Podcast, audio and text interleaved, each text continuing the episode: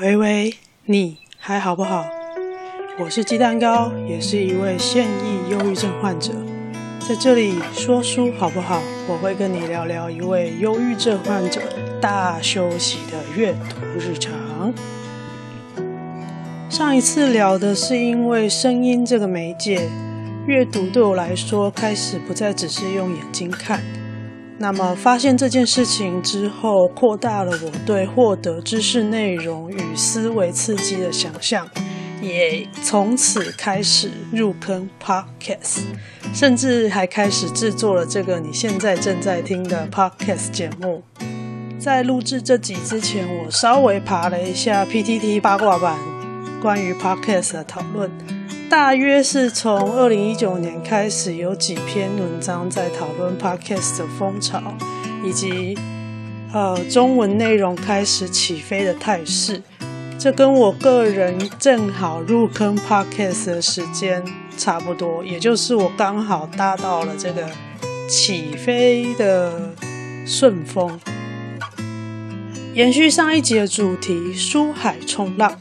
这次我要来聊聊鸡蛋糕在下本人我在书海冲浪的各种好姿势。自从进入大休息状态之后，我开始入了 Podcast 这个大坑。目前使用过比较长时间的收听 App 有 Apple Podcast，因为是手机内建的。然后 Spotify，因为我是用这个有订阅用来听音乐，因为它订阅之后就歌曲之间就不会有广告，很烦，而且可以下载离线收听。那么在目前 Podcast 收听市场里面，Apple Podcast 跟 Spotify 这两个也是目前市占率最高的，这两个加起来可能使用者超过八成。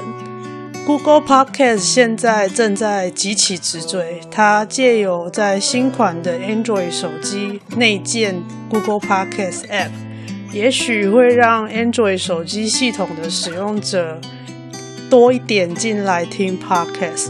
不过，因为我已经跳苹果系统有一段时间了，所以我就没有用过 Google Podcast 这个 App。所以，如果有使用 Android 系统的听友，麻烦你可以留言告诉我你使用 Google Podcast 收听的感想喽。我目前主要的使用 Podcast 收听的 App 叫做 Overcast，O V E R C A S T，它是一款免费的 App，它的开发者呢是一个 Podcast 重度中毒者的艺人公司。因为他非常非常喜欢听 podcast，所以他对于听者的聆听体验下了非常多的功夫。我目前非常喜欢的功能有，它可以很方便的分享单集或节目，而且它给的都是很短的网址，我就不用贴上一串很长的网址，或者是我还要去找缩纸的服务，让网址缩的短一点。这一点，Apple Podcast 跟 Spotify 在分享单集的时候，它的网址都超长的。Overcast 这一点，我觉得非常的方便。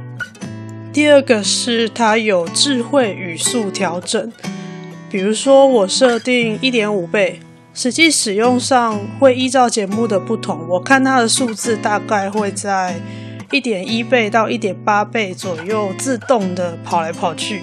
按照讲者实际的语速而定，我觉得这个超级酷，因为它真的就是会去侦测讲者讲话的速度，让我收听所有节目听起来的讲话速度都是差不多的。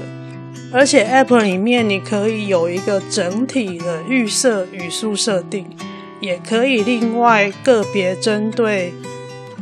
几个节目做另外的设定，比如说我预设就是用一点五倍，我大部分都是听中文的节目。如果是英文或日文的节目，我就会把它改成设一倍，最多一点二倍吧。毕竟不是母语，我的听力还是没有办法那么好，稍微太快的话，还是会听不懂那个在讲什么。第三个我觉得超酷的功能是，它会自动跳过人声停顿的空白，而且还帮你统计跳过这些空白之后，总计可以省下多少时间。使用时间一长，看到自己省下好多小时的时候，真的是蛮有成就感的。第四个很酷的功能是，它有不同节目之间的自动音量平衡，或者是单集节目的自动音量平衡。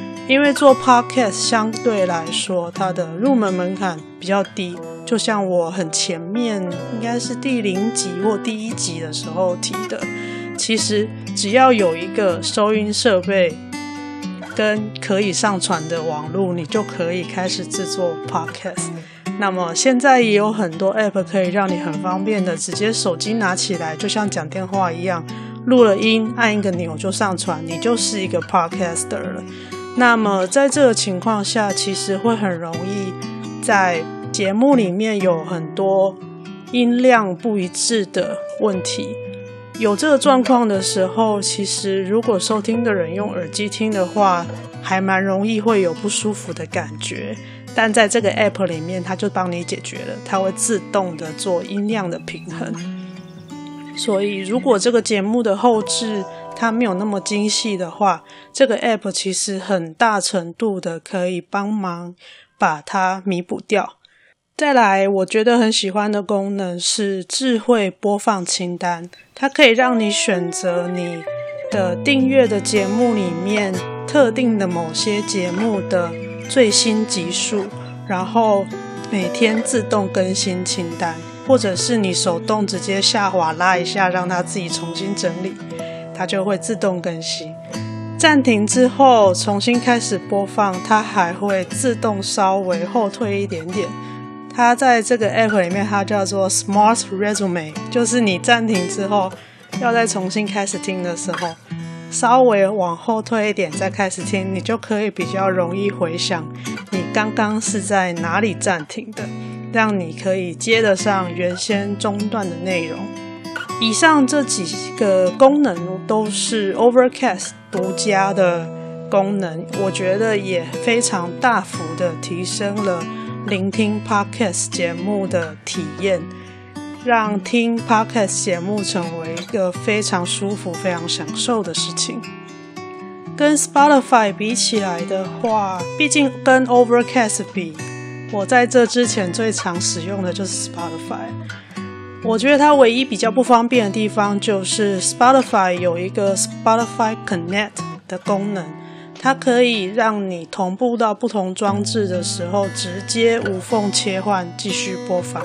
比如说我在外面的时候，我是用手机听音乐；回到房间之后，我电脑打开桌面版的 Spotify 或是网页版的 Spotify，打开我就可以直接同步呃聆听的清单跟进度，直接无缝接轨，直接播放。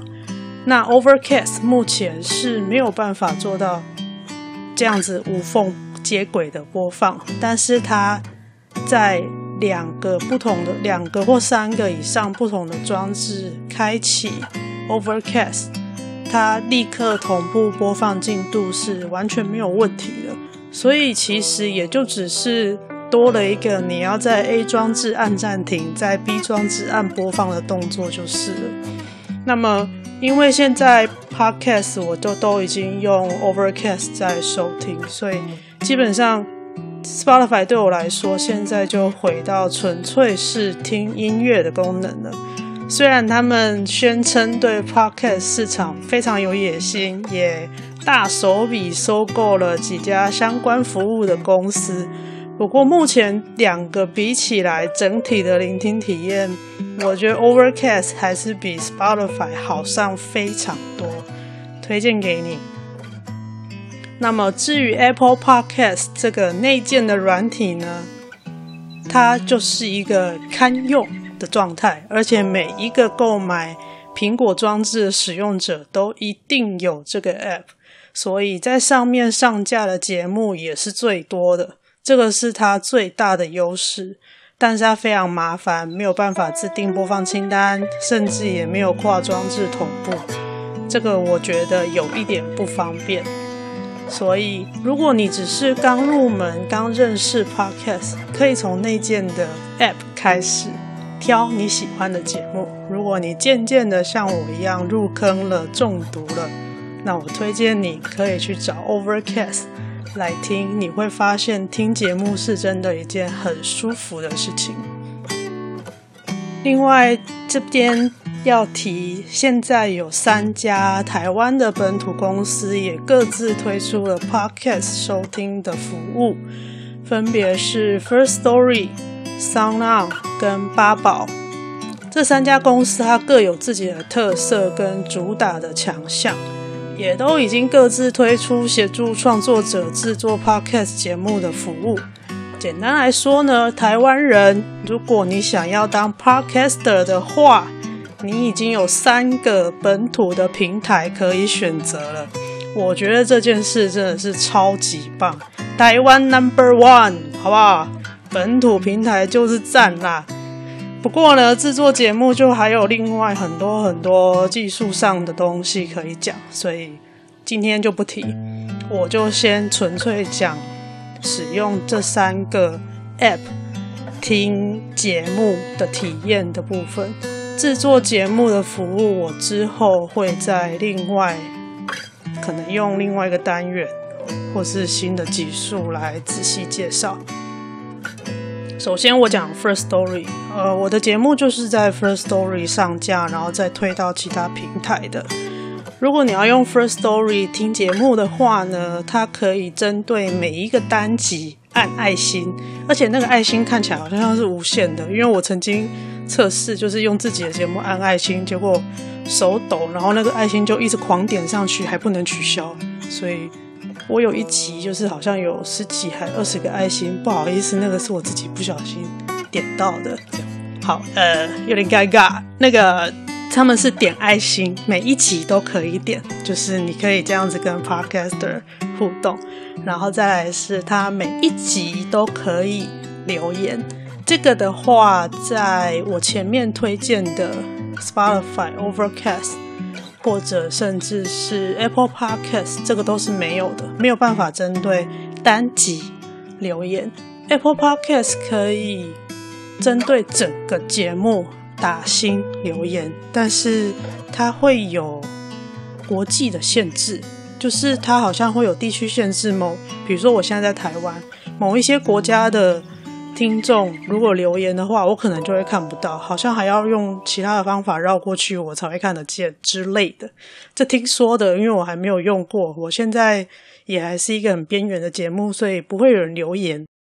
呃，离题了，我回到 First Story。First Story 的话，它可以针对每一集按爱心，然后留言，而且它留言的方式，我觉得很棒的地方是，它可以选择文字留言或是语音留言。这一点我觉得很有趣，就好像用一个呃即时通话软体留言的感觉这样。不过缺点是因为 First Story 它这个公司，它一开始要主打的是要让大家很方便的用手机 App 就可以开始当 Podcaster，所以它的 App 一打开看到画面是一个录音的投稿主题页面。对于纯粹只想听节目的人，你会比较不直觉，因为你必须要另外去按到呃，比如说节目的首页，或者是你的订阅清单里面。第二个是 SoundOn 这家公司，它一开始就是以自制 Podcast 内容节目为主打的公司。目前它已经有十六档的自制节目上线，我没有记，我没有算错的话。如果你在那个节目的图片有看到一个蓝色圈圈写 S 的，是 SoundOn 的 S，那个就是他们公司的自制节目。他们的 App 收听界面是我很喜欢的那一种清爽风格。主页节目的分类标题呢，可以看得出来制作团队想非常多的梗。大家可以自己去下载来看看，我在这边就不爆雷了。那么你点击单集的话呢，你就可以直接往下滑，看到完整的单集介绍文字。我觉得这个是一个很棒的设计。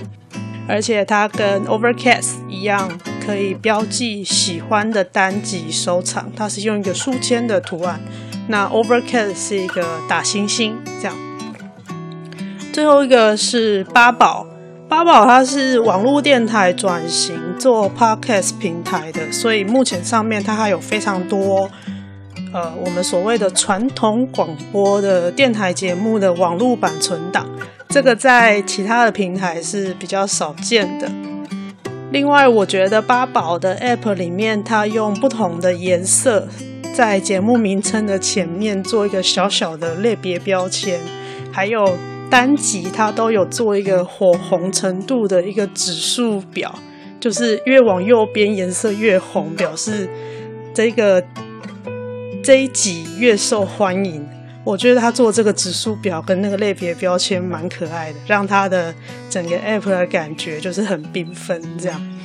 那么你在单集页面的底下，他会推荐跟这一集的节目相关的其他节目的相关内容的单集，然后互动的部分，你可以按拍手给 Podcaster 鼓励，或者是。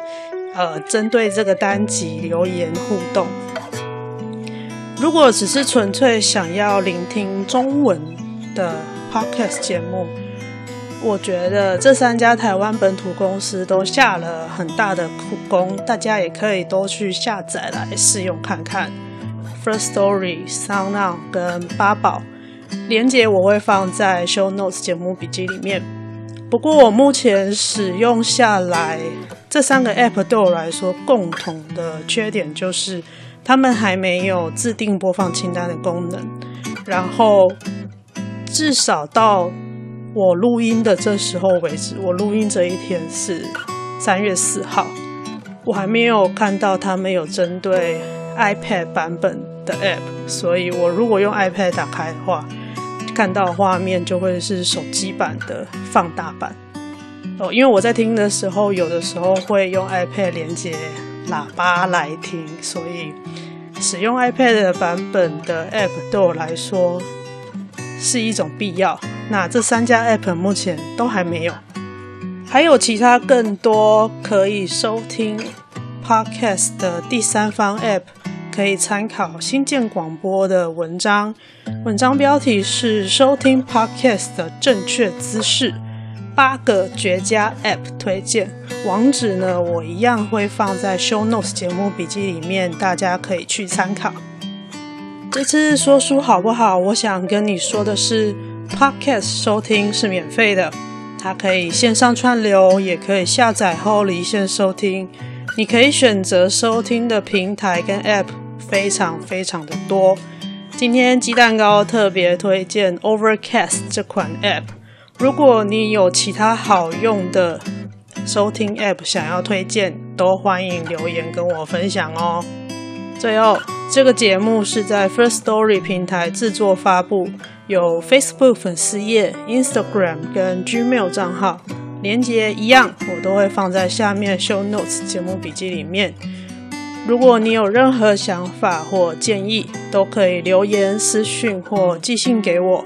不管你在哪个平台收听，也都欢迎留言打星并分享给你的朋友。另外很重要，抖内功能已经上线喽！一次五十块，一杯蜂蜜红茶的钱，只要连结进去，不用注册任何账号，刷卡刷下去，抖内鸡蛋糕，让鸡蛋糕未来有机会可以做出更好的 podcast。下一次我会再针对书海冲浪这个主题跟大家聊，身为一只有阅读障碍的非典型书虫，鸡蛋糕是如何用耳朵进行大量的书海冲浪。好啦，我是天桥下书海冲浪的鸡蛋糕，说书好不好？下次再说，拜。